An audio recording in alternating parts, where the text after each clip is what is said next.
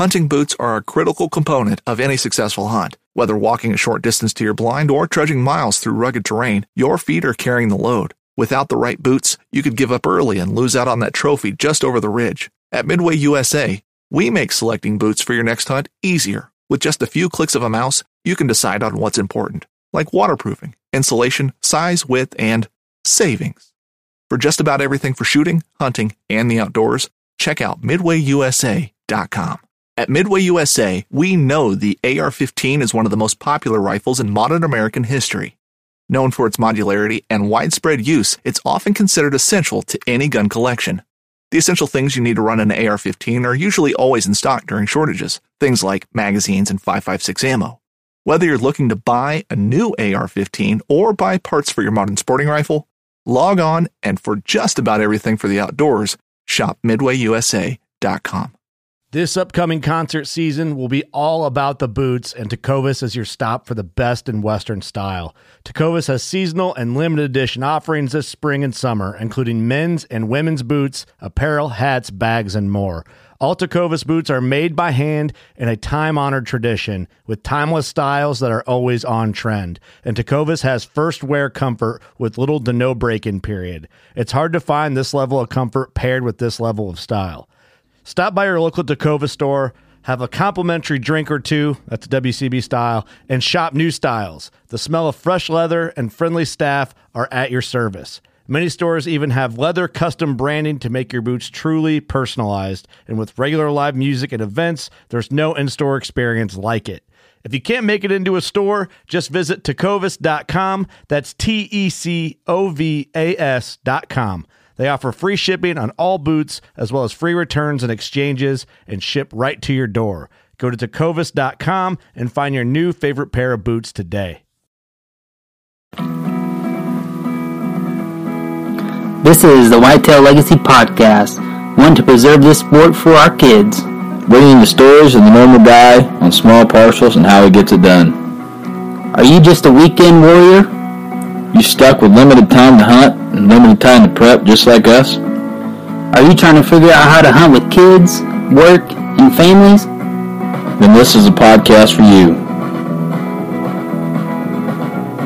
Welcome to the Whitetail Legacy Podcast, episode 12. I have the best mic stand ever. I actually hooked my mic to a G2 of a shed that I found, and homie's mic is hooked to a buck that got shot by his brother-in-law that he hunted for a couple years named Deuce, also nicknamed Uno from this podcast, which is the official name of that buck. Are you gonna? You cannot say that because that's So, false. We're getting right into this podcast. In the studio tonight, we have Cody, which is me. We have Homie, Hello. and we have Wyatt Brody, which is the brother of Josh Brody we had on uh, uh, earlier in the in the year. So he's going to tell his buck stories tonight. Yeah, thanks, Cody. Glad to glad you had me here. And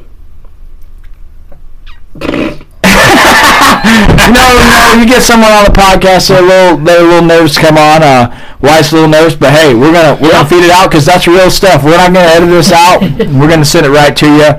Um, uh, it's gonna be a good episode. Wyatt's got a lot of deer down, and uh, we're gonna go right into our sponsors. If you guys are following us on Facebook. And you see our giveaway that we're doing this, we're doing a free skull uh, skull giveaway. Skull Mount giveaway from Ingram's Outdoor Obsession. He is an official spon- uh, sponsor of the Whitetail Legacy podcast. This guy, uh, we are hashtagging and naming Ingram's Outdoor Obsession as the working class taxidermist. He is the cheapest prices and the best quality around in our area. And if you're hunting out of state and you're in Illinois, and you want to send your stuff to him, look him up, dude. This guy can do, bu- this guy can do buffalo skulls, cow skulls. I mean, he's got it all. If you want, if you want a shoulder mount, if you want a squirrel mount, this guy's this guy's it. So He's doing. Yeah. He's doing a lot of bear skulls. I know bear skull. I want to shoot a bear. Terrible, dude. I told I told Wyatt he's a big trapper, and uh, we might get into that if we got enough time. But I said, dude, next beaver you get, I want that. I want a I want a beaver skull. Ingram put one out on his on his Facebook. I'm like, dude, I got to get a beaver skull in the studio. Did them teeth look jacked up to you? Yeah, dude, beaver. They do a lot of work with those teeth. No, no, no, no. Was, was that a beaver or a bear? That Which one? The long teeth? Or I don't know, but it was like gold teeth. that they was were the beaver. That was the beaver. the beaver? Yeah. Oh, Well, man, actually, dude. I have uh, three beaver skulls in my freezer right. Really, dude? Dangerous outdoor obsession. Dude. I want one. I want one. I want a beaver skull in the podcast. I'll give you all of them. I actually Send it. have. I actually have a something kind of unique. I have a buck that shed its antlers in the podcast. We might might poke a poke a picture up on Instagram. That's something rare, man. You don't get a buck that shed its antlers skull a lot. You know, that's something I found out in the wild and. And I kept it, and I like it a lot. But we want to shout him out as the official sponsor of uh, the Whitetail Legacy podcast and the VIP shout out. We're also going to shout out. Homie's got that right now. I'm going to send him the the official the shout out for this week right here on the phone once I find it. Do you find that? Yeah, right there, man. Hit it up. Oh yeah. Hit the VIP. So here we go. VIP shout out brought, brought to you by the veteran bonehead. It is DJ Ackman. He is the brother of Holly Voss, which is also the last veteran shout out we have. And we appreciate your service. We uh, we thank you for what you do, and uh, we know you're just reserves, but we, we appreciate it just the same as anything else. We uh, we love doing this podcast, and we credit that to you guys that are serving for us to send this thing every week. So we're gonna get right into our guest here. Unless you, you go ahead and go ahead and let the the listeners know where to find us. You know, and Yeah, look us up uh, if you want to listen. If you're listening now, you've obviously found us on SoundCloud, Stitcher, or iTunes. And if you're listening on iTunes, go ahead and leave us a review. And if you're within the first 25 reviews, you can get a Whitetail Legacy podcast sticker. And then we're also on Instagram at whitetail underscore legacy underscore podcast. And then we're also on Facebook at whitetail underscore legacy. And we're doing a giveaway there for the last episode. And it's a, it's a pretty sweet European mount or uh, antler recoloring as long as you have a valid tag. So go ahead and uh, look that up and check out Ingram's Outdoor Obsession for that. Uh, we uh, we want to thank him a lot for the sponsorship, dude. We're blessed to have it, and uh, we we can't wait to see where this podcast goes. We got a lot of good stuff coming up. We got a lot of people messaging us wanting to come on. We got people from Texas wanting to come on, Florida, California. We're gonna start working on some phone call uh, messages, but we really like the guys from the Midwest that relates to people around our area that come in and do it live. So that's what we're really reaching for. So we got we got Wyatt Brody here in the studio tonight. So uh, we're gonna we're gonna you know ask the first question off the buck. Wyatt has had consecutive back-to-back years on stellar bucks. Um, he is uh, he's our age. He's he's young to the sport, but knows what he's doing, and uh, he's a killer hunter. And each year he's getting better and better. I learn from uh, some stuff from him every year stellar at anything outdoors, uh, deer hunting, uh, shed hunting, killer at. I mean, I'm talking insane.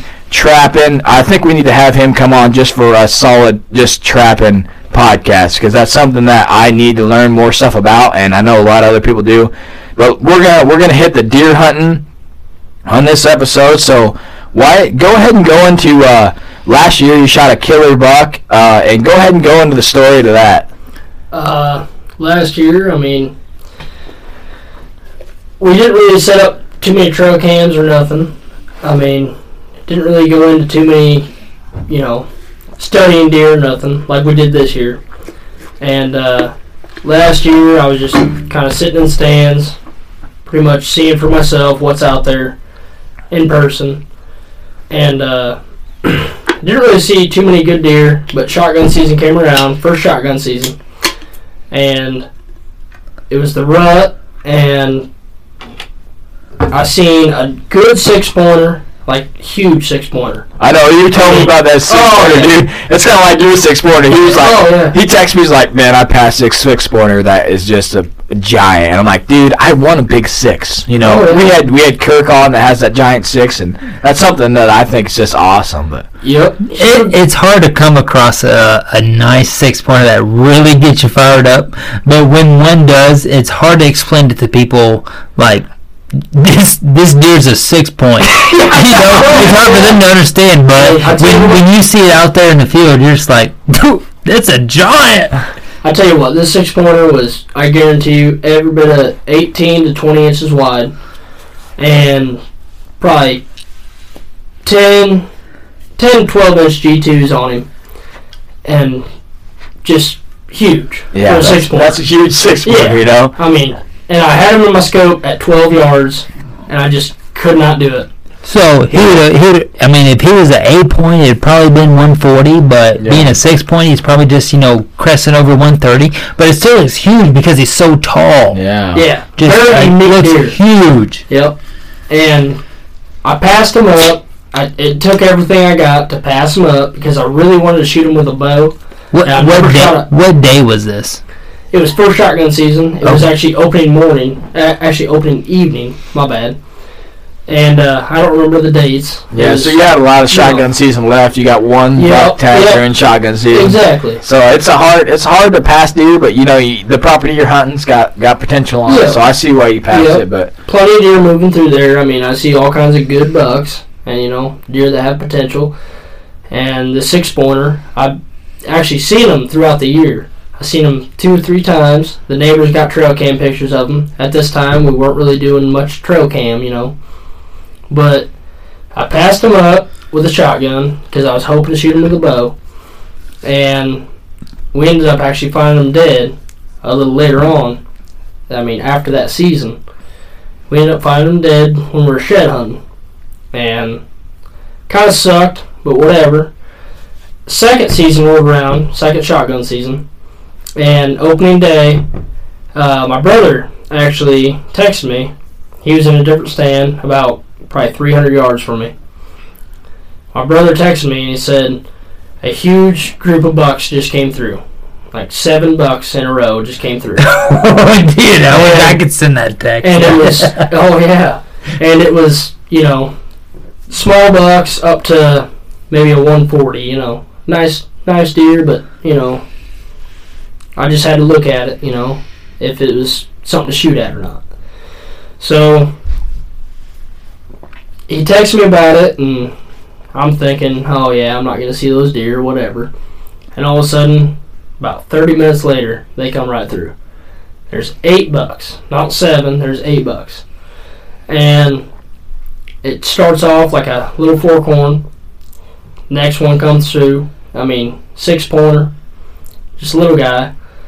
Next one comes through, just a little basket rack eight, whatever, and then another basket rack eight, and then a nice little ten pointer, has potential, two and a half year old, probably maybe a 110, 120s, whatever let them go through, and then all of a sudden, this one that I shot, he comes through, and he's a ten pointer.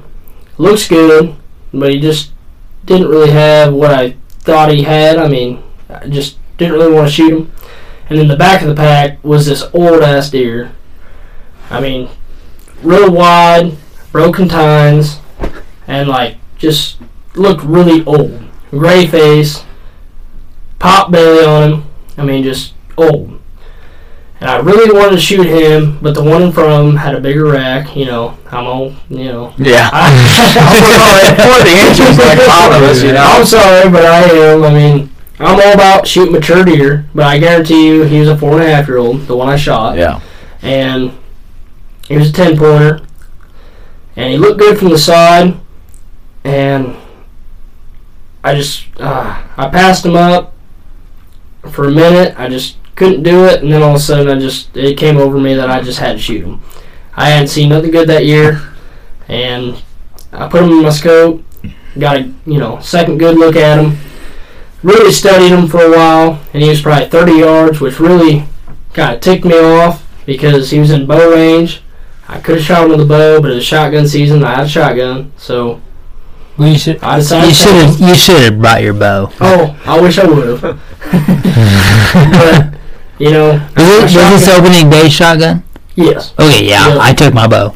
Just putting that out there. and I mean, I tell you what, he was right there, and I just could not pass it up. I mean, the side view from him, he's not the widest deer, but he's just, I mean, he's mature. I could tell that by his body and everything, you know.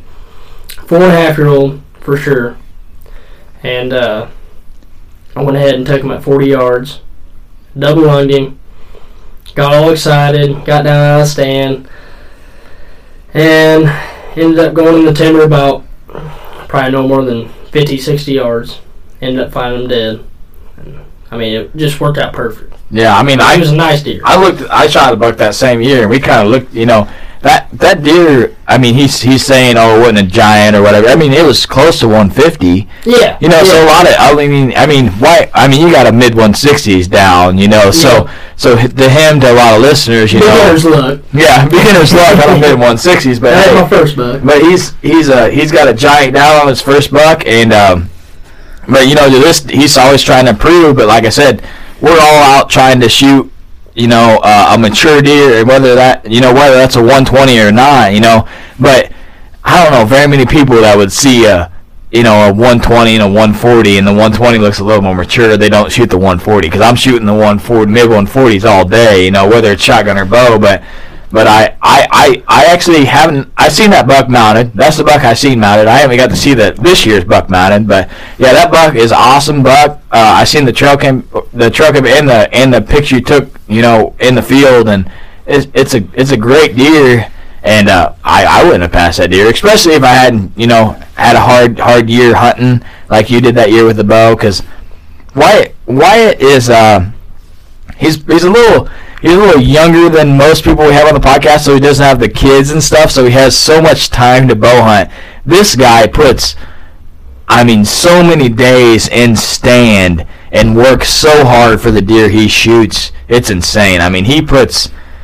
I mean, he puts a lot of days in to, to kill the deer he does. So every deer that he, he gets, he he deserves. So Yeah, I put a lot of hours into the stand. I mean, it's just I passed up plenty of one, you know, one tens through even one forties. I passed up one forties with a bow, and I'm just waiting for that giant. You know, yeah, you know, I mean, not a giant, but a 150 plus is usually what I look at. Mhm. And I've seen a lot of good 140s, but they're just young. yeah. They're three and a half or two and a half, one of the two.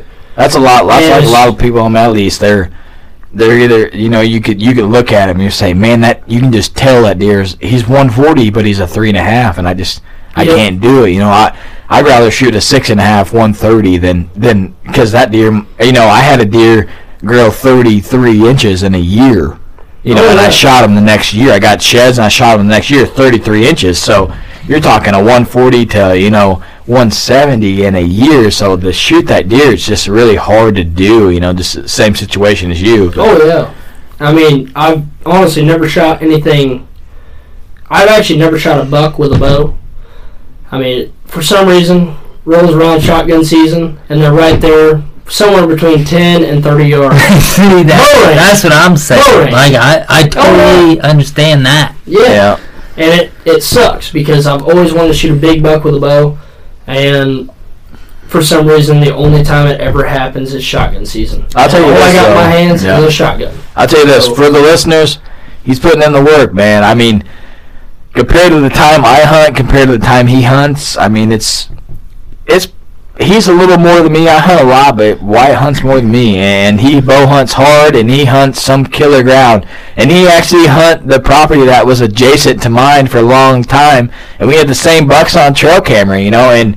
And uh, and he's always he's feeding me information like you know like a good buddy, and I'm feeding him information, and we're trying to both shoot big deer. And and for anybody out there that's bow hunting and trying to get it done, for the regular guy, it is it is hard to shoot one with a bow. I mean, shotgun is a little easier. You got that distance, but it's still hard to shoot one with a shotgun. But with a bow, man, it's just it's hard to get them in close. You got to have is. the perfect setup to. Tell you what, it's ninety percent luck just getting them there in range. Yeah, it is. really It's ten percent finding the bucks where they're working, you know, and then ninety percent is that buck going to come my Yeah. direction, and then is it going to get within? I mean, for normal guys like us, we don't hunt out west, so forty yards is a pretty far shot for us, you know. So we got to get that deer within forty yards to be able to kill him, you know. So to get a deer within forty yards of your tree is that I don't care if it's even if it's a doe, you know, I know I know you shot a lot of does with your bow, but that's an accomplishment in my eyes. Getting a deer within 40 yards of a stand placement that you set up is just that's really astonishing, man. I mean, Yeah, and that's one thing I'll go into with you saying I shot a lot of does with my bow and everything. One thing I've learned the last three years is I've shot does with my bow early season, and you know the last three years I doubled up on does, or maybe even tripled on does early season between October 1st and the 15th. And then as soon as rut starts, it's like, man, where's the bucks?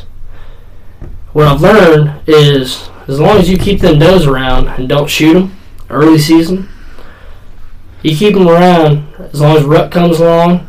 Like this year is the first year that I didn't do that. Shoot a dirt like doe early on.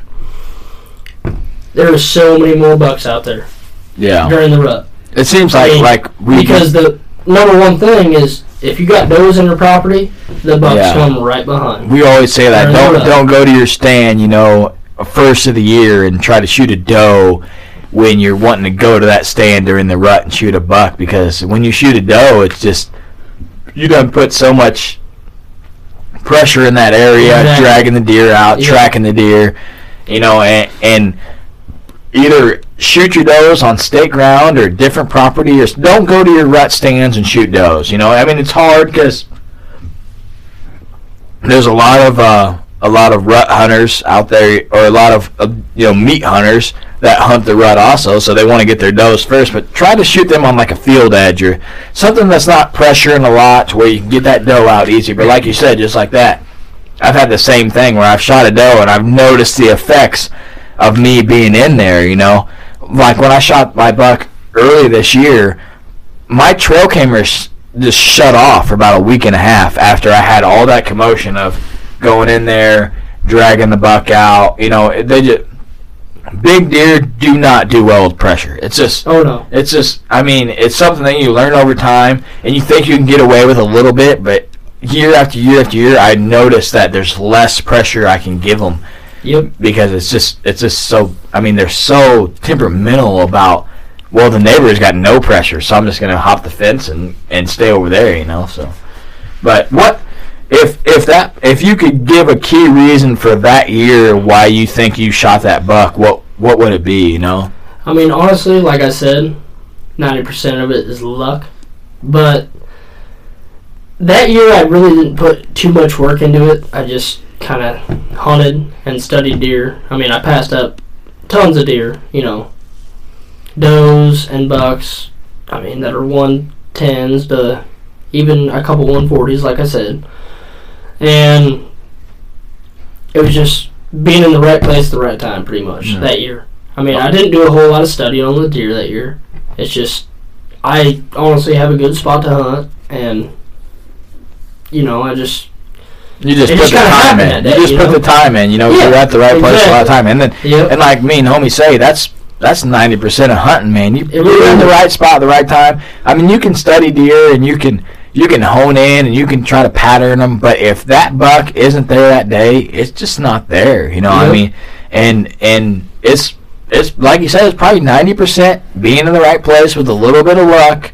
And ten percent, okay. I'm I'm studying the deer. I, I feel like they're I got good buck, good buck area right here, and I'm setting up. You know, But like so- you said, the number one thing is to put the time in. yeah, put the time. Not in, too know. much time to where you're hunting the same stand because Mm-hmm. I'm a big thing about scent control. You do not want to be hunting the same stand all the time. You want to switch it up. Yeah, I mean, you want to go here, and you just don't want to, you know, hunt the same stand over and over.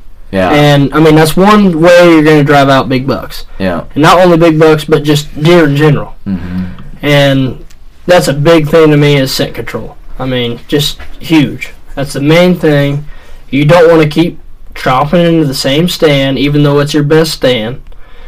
And I mean, it just leaves your mark there. And those three and a half plus year old bucks drive right out of there. Yeah, I mean, I've learned that over the past few years. I mean, I've done it. I've hunted my best stands, you know, that I've had the best luck out of. And it just seems like the more I hunt it, the more I just don't see deer out of it. Yeah, that's just said Even that, though it's just yeah. an awesome spot. you I know? said that this year. We on my food plot every every time we hunted it, you seen less and less deer. Just like the jury say, you know, when you start seeing less deer in a spot, you know that you made an impact because a deer use that spot, you know, frequently. But when you made a human impact, you can tell by the less amount of deer that has come through that area. Yeah, you just don't want to pressure it. No. I mean, that's the number one thing is you do not want to leave your scent, you know, continuously on the same spot Yeah. because they pick up on it instantly. Mm-hmm. Them older deer just pick up on it. So let's get let's get into your second buck. That's from this year during Yep. shotgun season. So go ahead and run through the story on that and and a reason why you think you're successful for that. Uh, it was opening day, second season. Uh, this year we did a lot more of, you know, management, and we put trail cams up. We put them up. Uh, probably mid September is when we put them up.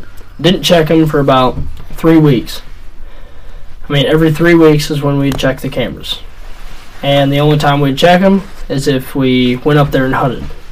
You know, we do it all in one. We made sure to stay out of there and not leave our scent behind. I think that was the key to success on my hunts this year. And like this year, I noticed way more bucks than what I've seen in the previous years. I mean, the last three years, yeah, I've seen a lot of nice bucks, but nothing like this year. I've seen probably over 20, 25 bucks. I mean, not only on trail cam, but also in person out of the stand that were, you know, 110s to 140s. Nice deer. And it was just way more than what I've ever seen before. And it's always been kind of a pass through ground, what we hunt. And this year it seems like all these bucks have stayed there. And I think a big thing about it is we stayed out of there early season, didn't leave our scent behind, and I mean, like I've said the last three times, scent control is my biggest thing. Mm-hmm. You don't want to hunt the same stand over and over, and that's one thing I did this year, and actually, you know, So what? the last three years I did that. I, you know, hunted the same stands, and I really noticed that the deer just after your fourth time of hunting that stand, even though it's a killer stand, you just don't see the numbers that you do the first time you hunted it. Yeah. You just got to switch it up. And a big thing is playing the wind. I mean, it's a perfect day out or something, and it's your best stand, and you want to hunt it so bad, but you just don't do it. I mean, you got to hunt something else. Yeah. I mean, I've hunted some stands that I'm sitting in the stand, I'm like, man, I'm not going to see a deer. Yeah. You know? But you're out that's woods, good, though. man. Yeah, That's so- good, though. You know? And it's just a good thing you're not hunting your best stand and letting all these deer wind you. Because the moment they wind you, I guarantee you they're not going to come back. I mean, a mature buck, they're not going to come back. So you're talking about hunting a stand four days in a row consecutive, but what would you say about hunting a stand four times in a row that the conditions are perfect? I still wouldn't do it. Still wouldn't do it. I still wouldn't do it because I mean, If you had a northwest wind and that's what you need to hunt stand, and then you know in the morning it's just coming straight out of the west, and then you know. 12 o'clock, 1 o'clock in the afternoon, it's going to shift to northwest, and you can go in there and get in that stand every night. You're still you're still not going to do it. oh no, I still switch it up. You know, that's one thing I learned from the past few years is you gotta switch up your stands. You can't be hunting the same stand every time.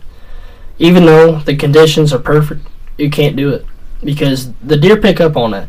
Yeah, Going I to mean, the same place every time. I mean, it's just how they are. I yeah, mean, I think it's the- it's not really it's not really your sit in the stand. It's your access to the stand. exactly. It's the multiple days that you're accessing that stand, which could be when you're in the stand, it's absolutely perfect. But when you're accessing it, it might be on the border of you know of of bumping something.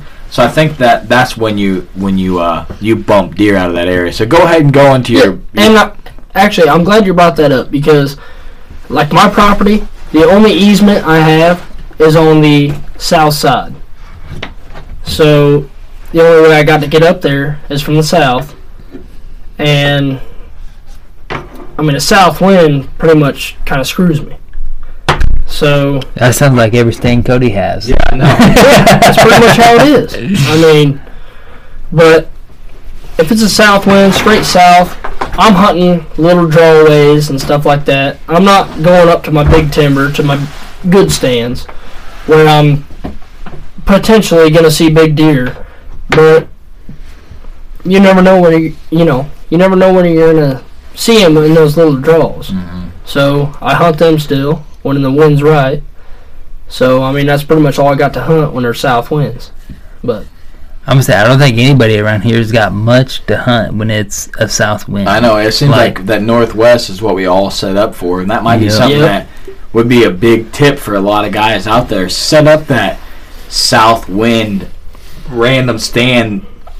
No, for me to set up a south wind stand, man, I'd have to have a completely different entrance route to even hunt it. that's you know? exactly how I am. and and Yep. I mean it would take me a long time to get to that stand, but like just this year, I got a picture of my target buck, the one that's in the 180s on a south wind, coming in, and he's 10 yards from one of my stands I say in the middle of the daylight. You you know, probably have to walk like a mile and a half. yeah, I'd have to Just I'd have to way around. crazy stuff. I get permission into a lot of to not bump that deer. And then it's it's not even You know, a guarantee. no, it's not a guarantee. he he'd just be passing through. that but that might be some key to success you know i mean it's like like we say it's you got to work to kill these big deer because they they don't come easy i mean you can get lucky and a lot of guys get lucky but you to kill them year after year like most of us do in this room you have to you have to put some you have to put some work into it and put some time in the stand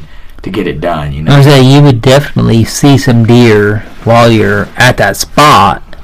It's just seeing the right deer on the right path with the right wind. I mean, you're not you're not gonna go in there with the with the wrong wind. I mean, that's just the way you hunt. yeah you're just you're you're shoot you're throwing a man, hail I mean, mary just- and, and you- going you're for it, just but- hoping he comes I through. mean, putting the time in is the biggest thing. Yeah, I mean, I, I think mean, that's the biggest key put- to hunting. But you know? don't put too much time into one stand. Yeah, I mean, Just Yeah. switch it up.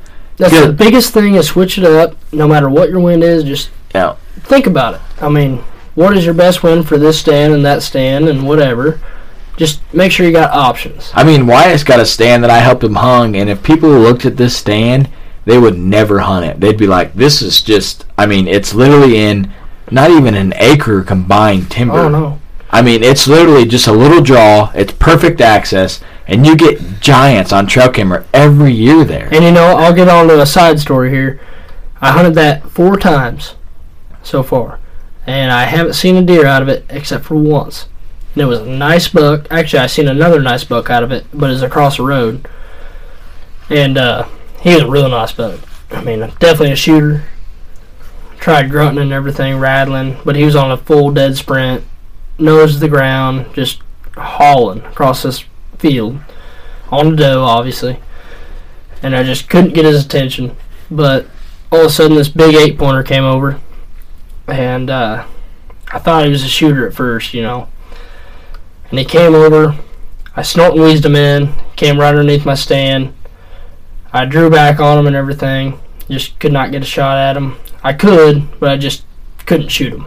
I mean, he just that, you know. Wasn't there, you know. Oh yeah, just barely.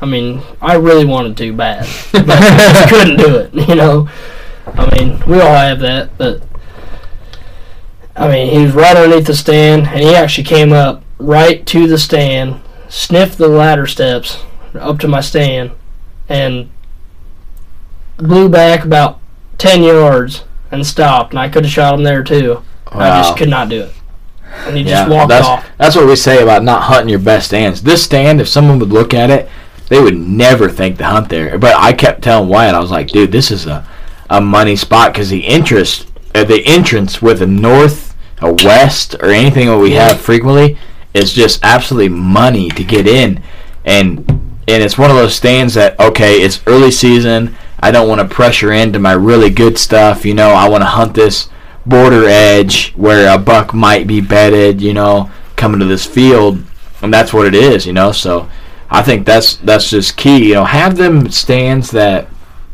are they're not as good, but you still have potential to shoot a deer. But you're not going into your you know your best stands over and over and over. But Well, and I mean, if you got trail cams, you don't even have to put it to where you're gonna hunt. You can just put it off to the side or to where you think deer might come, other than where you're hunting, to where if you're gonna hunt, you know, okay, well I'm gonna see deer over here, but my trail cam is picking up deer over here, and I'm not even looking over there, but they're always the the trail cam's always looking there. Yeah, And then it's still, if you're still gonna get the deer that are on your property. yeah, if you're curious about a get the spot, same deer that are moving through there, yeah, exactly. and you're gonna know what you're looking for. Yeah, and if, if you're curious about a spot when you hunt, you know, you're definitely looking over there. And then if the wind's right, you know, you're you're gonna be able to see the deer Yeah. that are gonna move through that area. Yeah. And I mean, that's a good way to pattern them. I mean, getting pictures nonstop of the same deer. yeah, I mean, it hasn't really happened to me. yeah, me neither. I mean, the same deer happening over and over. I've heard of guys doing that. Yeah. And it just sounds perfect. I, I mean, I just don't It doesn't have happen to me. It seems know? like they cover so much ground in our area that Yeah, it's just really exactly. hard to. Exactly. And I mean, I'll, I'll, you know, I'll have the same deer over and over, but it'll be, you know, usually nighttime pigs, Yeah. and it'll be one to two weeks apart. Mhm. And it's just like, man, So how do you seem- pattern this deer? It seems like one of the key success points for your buck this year was running the trail cameras and and putting the work in this year. So go ahead and go into your story for your buck this year and and, and where you're set up and how it played out. my buck this year, uh, I was one of my best stands. It was actually the same stand my brother Josh, which you had him on podcast a couple Mhm. weeks back. But uh, he shot that nice. How many ever point it was? Yeah, I don't know. It was 160. Yeah, it 160 inch deer. That's all I gotta Yeah, say. it's huge. He was a nice deer, hell of a deer. But uh, yeah, he shot him out of the same stand, and I tell you what, I shot one about four, maybe five years ago out of the same stand. That was a 150, and this deer I shot this year was about low 150s, and uh, same stand and everything. It's just always been, you know, a killer stand. Like that's our number one stand out of that property. And it's right where a cornfield is in the bottom, which, you know, there's cornfields all around us in Illinois. but there's just this bottom field, and right across it is the neighbors. And they got all big blue stem, little blue stem, switchgrass, everything. I mean, just perfect bedding. And we got this bottom field, it's about three acres, bottom field, and then it switches over to foxtail grass and uh, just random grass, whatever, and then it feeds into a timber. It's just a perfect funnel. But we got a double hang on stand there, and uh, one of my buddies was actually sitting with me that night, and uh, it was let's see, it was actually opening evening of shotgun season. And honestly, I never seen anything like real good out of the stand this year. It was kind of bad luck. I've seen a lot of good things on trail cam, but I never seen anything good out of the stand. And that hunt, I seen this deer with a doe, came out of nowhere, following this doe, and he was about 80 yards out in the field. I had him in my scope, and I was looking at him the whole time. I was asking my buddy, which he don't deer hunt much, but I asked him. I said, "You think I should shoot him?" And he said, "Oh yeah, dude, I'd shoot him in a heartbeat, you know, whatever." right. And uh, I said, "Man, I don't know, you know." So I passed him up. He disappeared. I was like, dang it, you know. Well, I just said, you know, screw it. I'm just gonna go ahead and throw out some grunts and some bleats and see what happens. You know, I was kind of pissed at myself for passing it up. It was the first real good deer I've seen all year, and uh, went ahead and threw out some grunts, some bleats, and all of a sudden he was right back out in the field. Pulled him right off the doe, which was crazy. I've had plenty of encounters where they're with the doe and they will not do anything. I mean, because they're on that doe. But it was pretty crazy how he actually came off that doe and came back out in the field, and he actually came 20 yards closer than what I had him before. I was still studying, you know, in my scope, and I asked my buddy again. I said, "Do you think I should shoot him?" He said, "Do it." He's at 60 yards, like- man. I mean, Yeah, yeah, and I was like, "All right, I'm doing it." So I went ahead and pulled the trigger. Oh yeah, he dropped right where he was, and I ended up spine shooting him, which was yeah, kind of bad, kind of luck, but that's ninety percent of deer hunting right there, luck. What's your uh, what's your gun setup? My gun, Yeah. uh, I got a twenty gauge Deerslayer two Ithaca pump. I mean, Yeah, it's a nice sweet, gun. yeah. I've shot a lot of deer with it. it's a nice gun. But uh, I've shot all my big bucks with it, and uh, I mean it's trusty. But uh, somehow I hit it high, and as soon as I hit it, I said, "Colton, we're getting out of the stand. I got to get down there and get that deer. Like he's spine shot, we got to get up on him. I got to put a kill shot on him right now because I've seen that way too many times. yeah, something that happens to everybody. We, you know, you put a questionable shot like you. You tracked the buck that I lost, and I spine shot him, and Exactly. and he got away from me. That's you how they are. I mean, it's Yeah. crazy. They I they're mean- stunned for a little bit, and then Yep. they get up and they're like, "Oh, I'm I'm good to go." Yeah, I you said, know? I said, Colton, we're getting out of the stand. And that was the fastest you've ever seen me climb out of that stand. Tell you what, I mean, it was crazy. But I got out of that stand, and I pretty much ran across the field at him.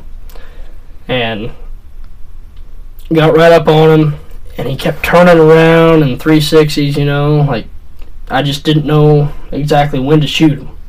I had a scope on my shotgun and everything. So, you know, I was 10 yards from him. I couldn't really find him my scope perfectly, especially when he's moving around. But he ended up getting up and running about 20 yards from me, which was perfect. And he stopped, like right in the grass. And I just kind of, you know, I got him in my scope. I couldn't get a clear shot, so I got closer to him. And he bedded down again, real quick, right, like right in front of me. And, uh, he got up again, and I was about 10 yards from him. Couldn't find him in my scope. Uh, I mean, it was that bad. It just, I could not find him in my scope. Because my scope is, you know, yeah, so zoomed in, you know. But, uh, I pretty much just kind of guessed it, and I shot him just perfect. I mean, quartering away, like straight away from me. He just never gave me a broadside shot. Shot him again. He was dead within 30 seconds, Yeah. which I was glad, you know, to have that. But he was a nice buck for sure. I mean, we never had him on trail cam, but we had a lot of other nice bucks. I mean, just like my brother Josh shot. yeah.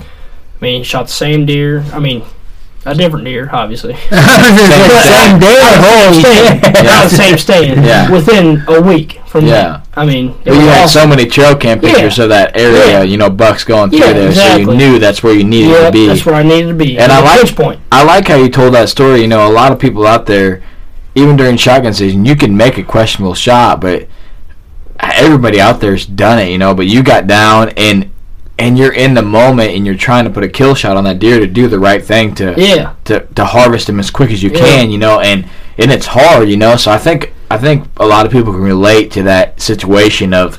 Oh, I spine shot a deer, but he's injured, but he's still going. So now you're you're on him trying to get it done. So. I'll tell you what, I've heard way too many stories on people that spine shot deer, and they wait them out, and then all of a sudden they got all this life left in them, hmm and they just go forever. Yeah. They're not going to bleed out if you shoot them in the spine, mm-hmm. No. unless you sever that spine completely.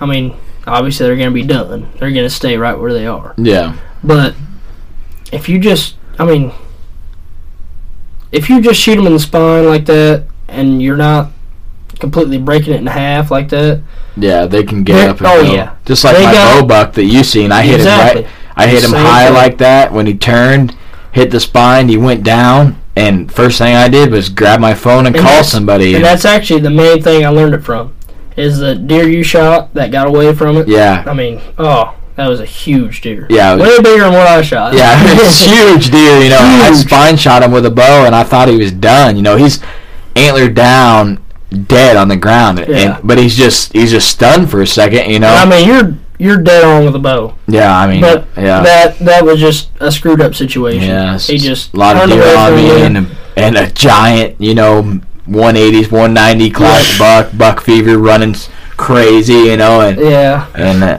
I wasn't prepared. I mean, I mean, mine wasn't nothing like that. He was Yeah. a, he was a 150s, yeah, low 150s, nice deer, you know, four and a half year old. But I'm just glad I got him. Yeah. I mean, I think you did the right thing. You got out of stand Yeah. and you knew that he was down. You got up on him and you made a kill shot. That was my first thought. I said he dropped to the field, you know, and I seen him whirling around the whole time. I said I got to get down there right now. yeah, And that's the main thing. If you spine shoot a deer, you got to get down there Yeah. and you got to finish him off. I can I can or else that he's gonna he's gonna get away from because you. Because I had a 15, 20 second window that if I would have put another arrow in that deer, I'd have a 190s on the wall or mid 180s on the oh, wall. Oh, yeah. I But- bet he was 190s. but I called on the phone to tell you know a guy that I got him down, and and that was a amateur mistake by me and something I got to live with the rest of my life. But I had trail cam picture of that deer, had sheds of him. I hunted him hard, and I thought I just killed him, you know, and I was. I That was deer was a giant. Static. I was ecstatic, you know, and and that's great that you brought that up. If you if anybody out there spine shoots a deer, shotgun or bow, put another arrow Yep. or round in that deer because you never know. I've heard a lot of story people oh they spine shot a deer, they leave him, they go back to get the truck, they Yep. come back and he's gone, you know. Yep. And unless like you said, unless you sever that spine, they're they're good to go, you know. So once they come back to I'm glad you brought that up. That's a great point we can make out here to tell people, you know, I've seen it firsthand. You've seen it firsthand with tracking my deer. I mean, it's 12 hours after we tracked my deer, and that Yep. deer was good to go. You know, he ran all the way across the field with Oh yeah, plenty So- of life. plenty of life in him. That's and- how they are. yeah, it's they're crazy. they're tough, but uh, let's get. I want to get into the next question. This year, you guys you planted food plots on your property, and I think that was a, a big success for you guys. Um, go ahead and go into detail on that. Yeah, we planted one food plot. We uh, went in there in the timber, and uh, probably a half acre or so. And we cleared out the trees and stuff. Brought my dad's mini excavator up there. You know, moved move, move stuff out of the way. Use a chainsaw, cut a few trees down. And then uh, we went in there and planted clover and uh, different grasses and stuff. I can't tell you exactly what it was, but it was more of an early season thing, not really late season. Because, you know, late season they're pretty much driven on corn and beans and stuff like mm-hmm. that. But early season we had tons of pictures of deer. I mean, it just increased the deer population significantly. I mean, we had on trail camera, we check it, like I said, every three weeks. And there was probably 10 to 20 different bucks every three weeks we'd check it. I mean, just different bucks. Not good bucks, I'm just saying different bucks, you know. Yeah. I mean, yeah, we had some good bucks. But So were you? we actually counted up how many bucks we had on camera just from that plot. And there was 25 different bucks that were actually manageable deer. 130 to 140, 120 to 140. That were just good bucks for next year. And we also had a three or four bucks came through that were probably, you know, shooters. They were 150, 160. Yeah, and all the all the success for that camera is is from that plot. I know a lot of my It problem, really is. A lot I of my problem on my property is I hang a camera And uh, like in the state of Illinois, we can't bait, we can't do a salt block or a corn or anything like that. It's got to be planted. So so to get pictures is it's tough, you know, unless you're in a main Travador or something on a field edge, it's tough to get pictures. And uh, I think that food plot really gave you an idea of what you guys had. And like I talk on this podcast a lot, having trail cam pictures of what you have gives you the motivation to set in the stand the two hours longer because you say, man, I got 10 bucks, you know, that Oh, were in this does. area, or I got five does. shooters that were in this area a week and a half ago, and that gives you the motivation to set in that stand and put in the extra work. And like I talked to homie or anybody, luck is a lot of it, but having faith in your stand setup and your stand placement is five percent of it, and then five percent skill. Because if you can't put the time in, you're not going to kill a deer. So, I think that food plot. And how big was that food plot? You said. Half acre. I mean, you Like and, tiny. and how many acres are you hunting? You know. 250. Yeah, they put a half acre food plot on 250 acres, and those bucks were Yeah. hitting that area because drew 'em in. it was a food source that they don't they don't have anywhere else. Because a lot of people they don't plant food plots around your Yeah. area. I you mean, know? my farmer does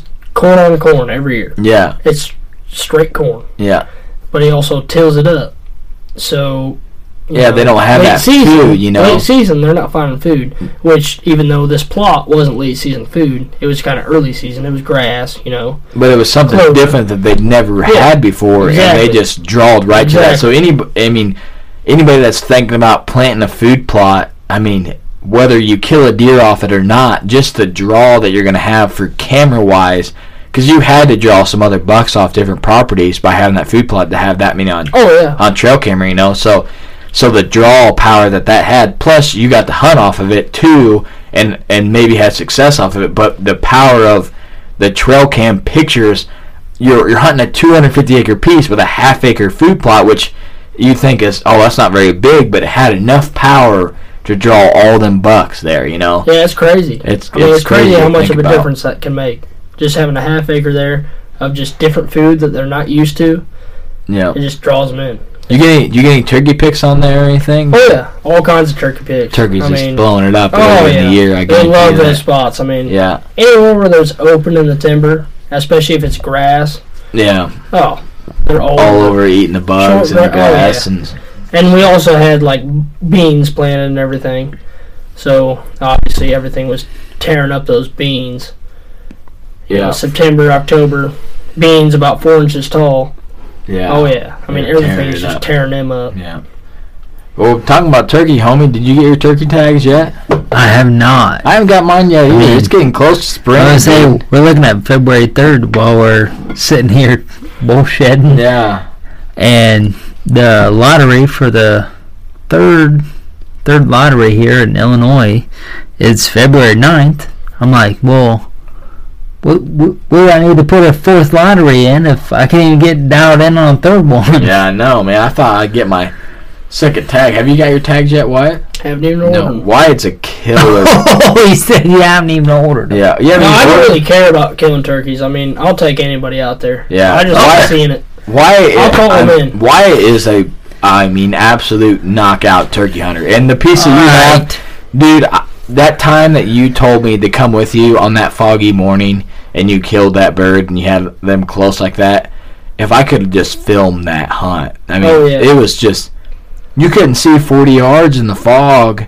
And, and he shot birds right out of the roost, flew down, flew right into Yeah. his decoys, and he shot. That gobbler was actually the biggest gobbler I've ever shot. And I mean, it was beard. He just. Oh, I didn't weigh him, but I. Oh man, he was huge. I, and it was just foggy, dude. I mean, you couldn't see 40 yards. It just blew me away.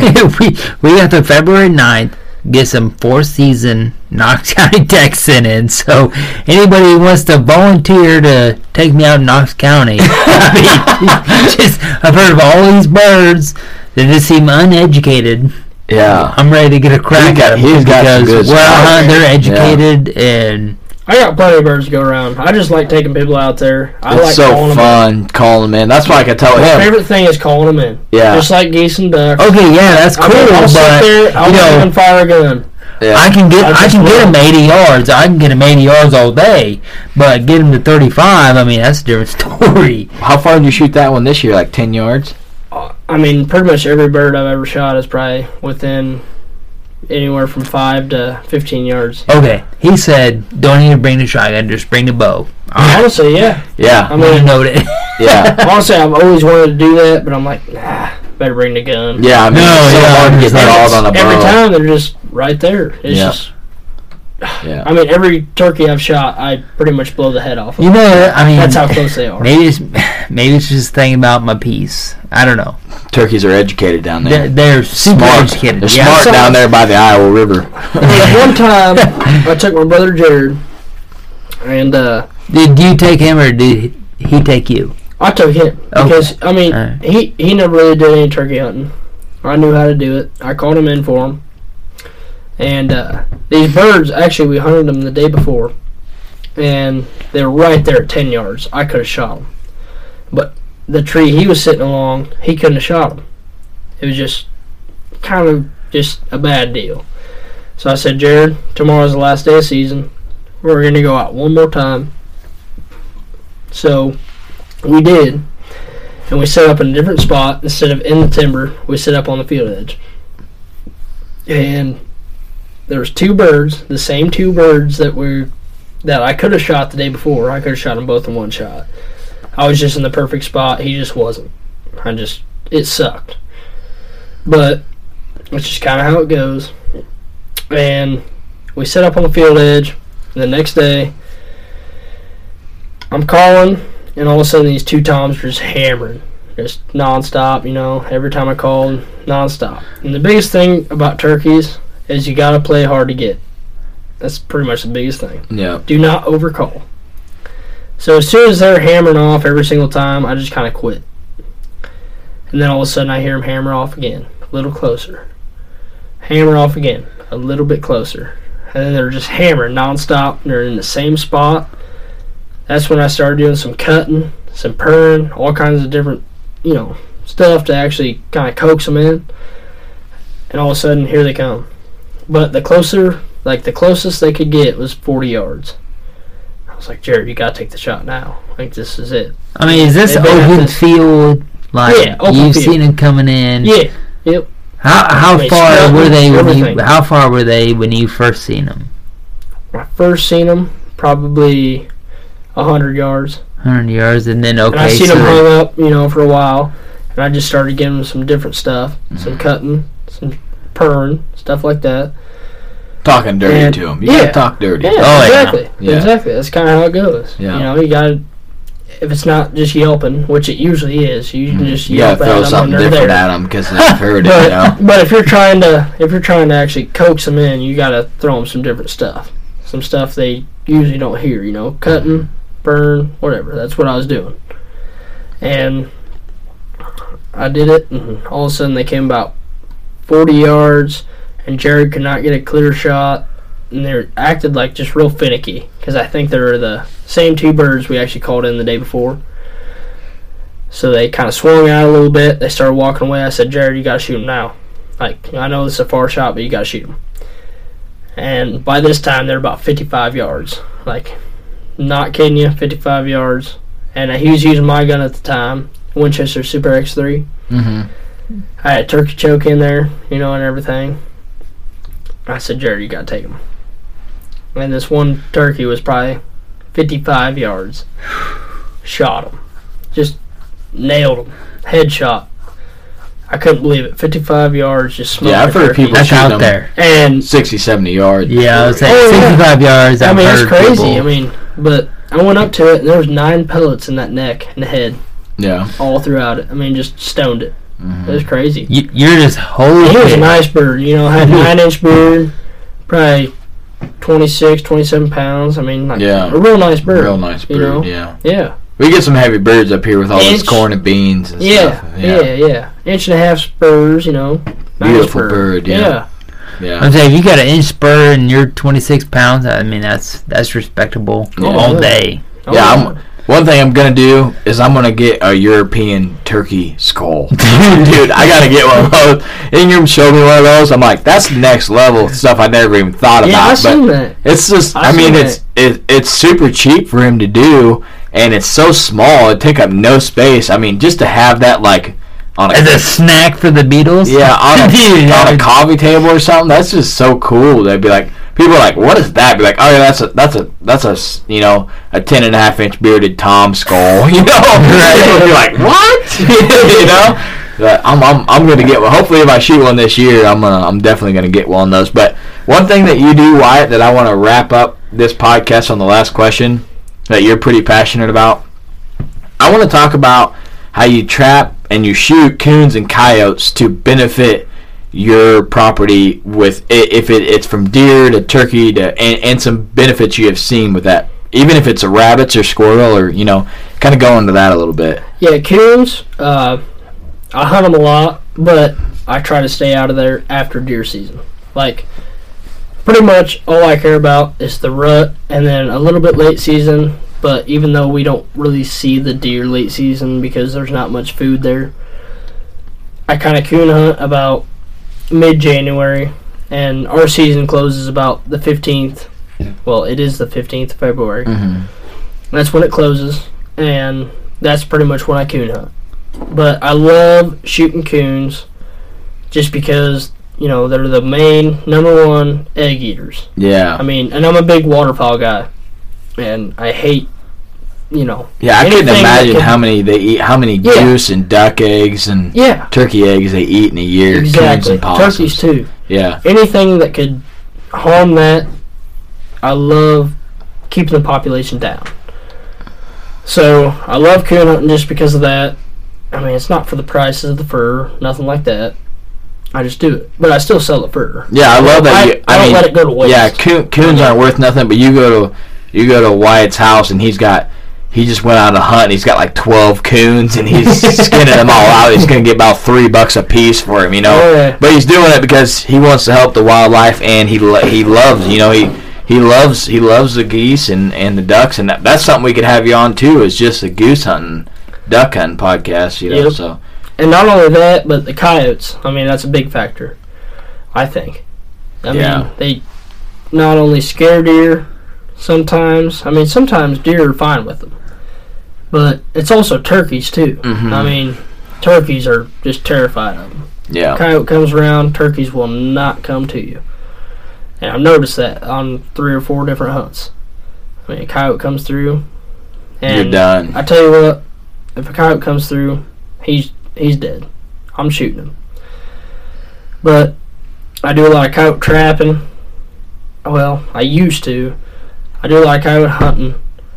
Josh does, especially my brother, and he's pretty good at it. And you know, he, Yeah. he's kind of taught me everything about it, and he's pretty good at it.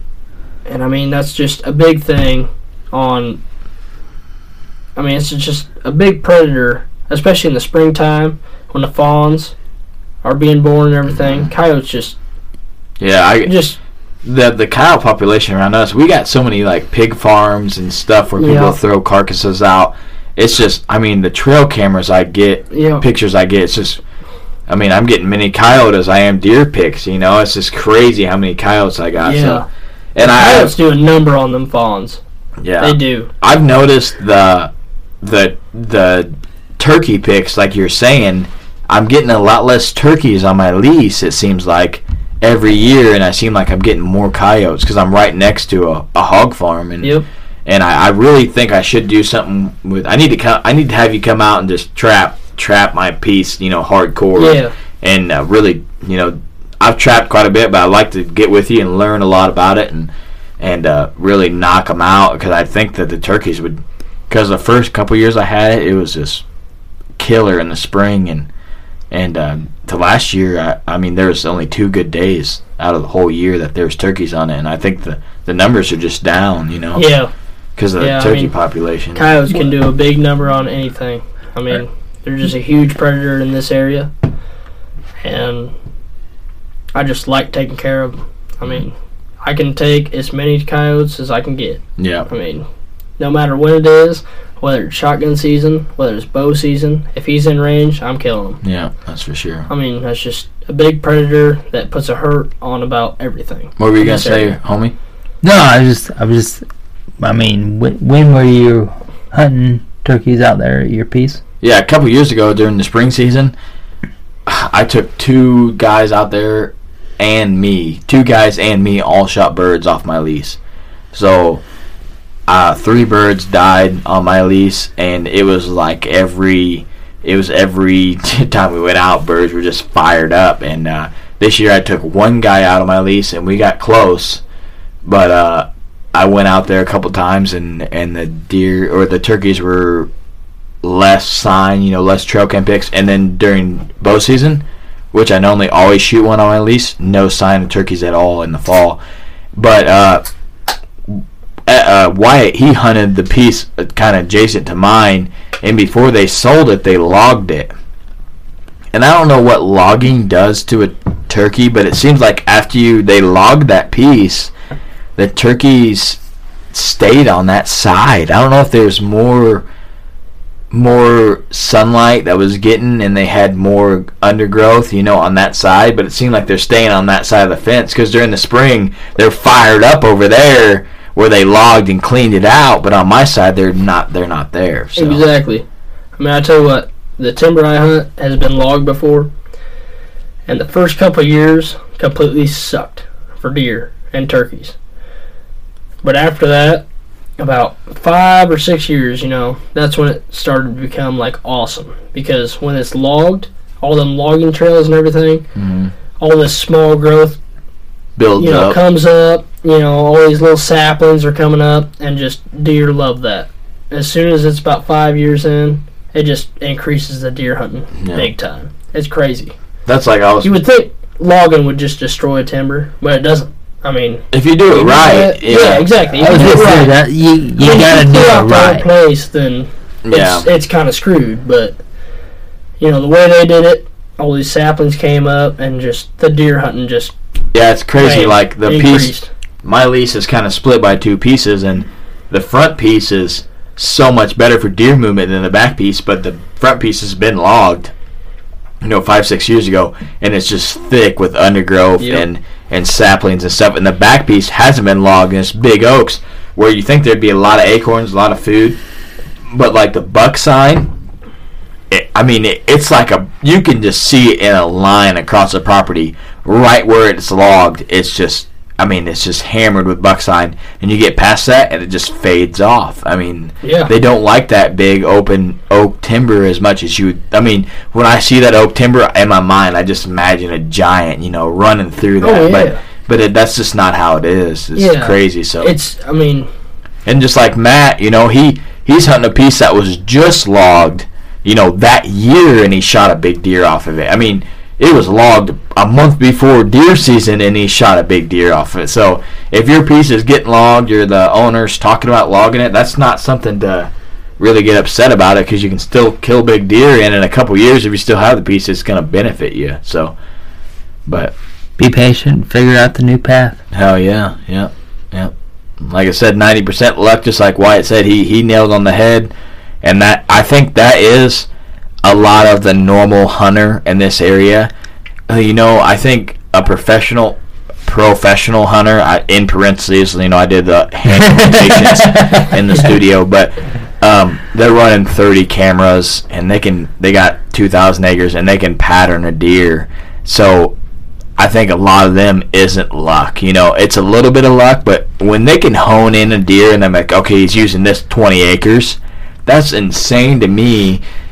But for us, it is everyone around us that doesn't hunt a lot of property. It is 90% luck, exactly. Five percent being at the right place at the right time, and five percent skill. You know, But nowadays, I mean, if you were to have a property like that, you got to have some big cash yeah, to actually do that and actually run that many trail cams Yeah. and pattern that many deer.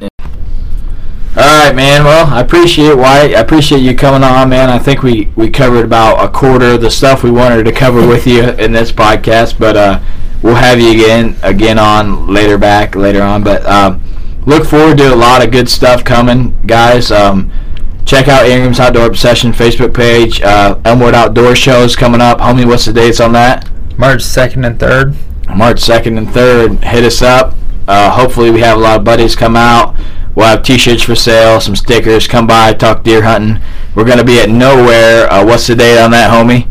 It is February 24th and 25th. He's the date guy. He he's got the the photogenic memory. So we're gonna be up there. I'm gonna be winning the jerky cook off. If anybody wants to come try it, we we done talked to the owner, and uh, I'm not saying that it I'm gonna win, but I'm gonna win. So just saying. But anyway, moving on. Uh, Wyatt, I appreciate you coming in, man. Um, Yeah, thanks for having me. we uh, we appreciate you guys listening. We love you. We're gonna cut this thing off, and uh, remember, always have fun. That's the main thing about hunting. Put the time in and have fun. Plan your hunt and hunt your plan. Remember, always have fun.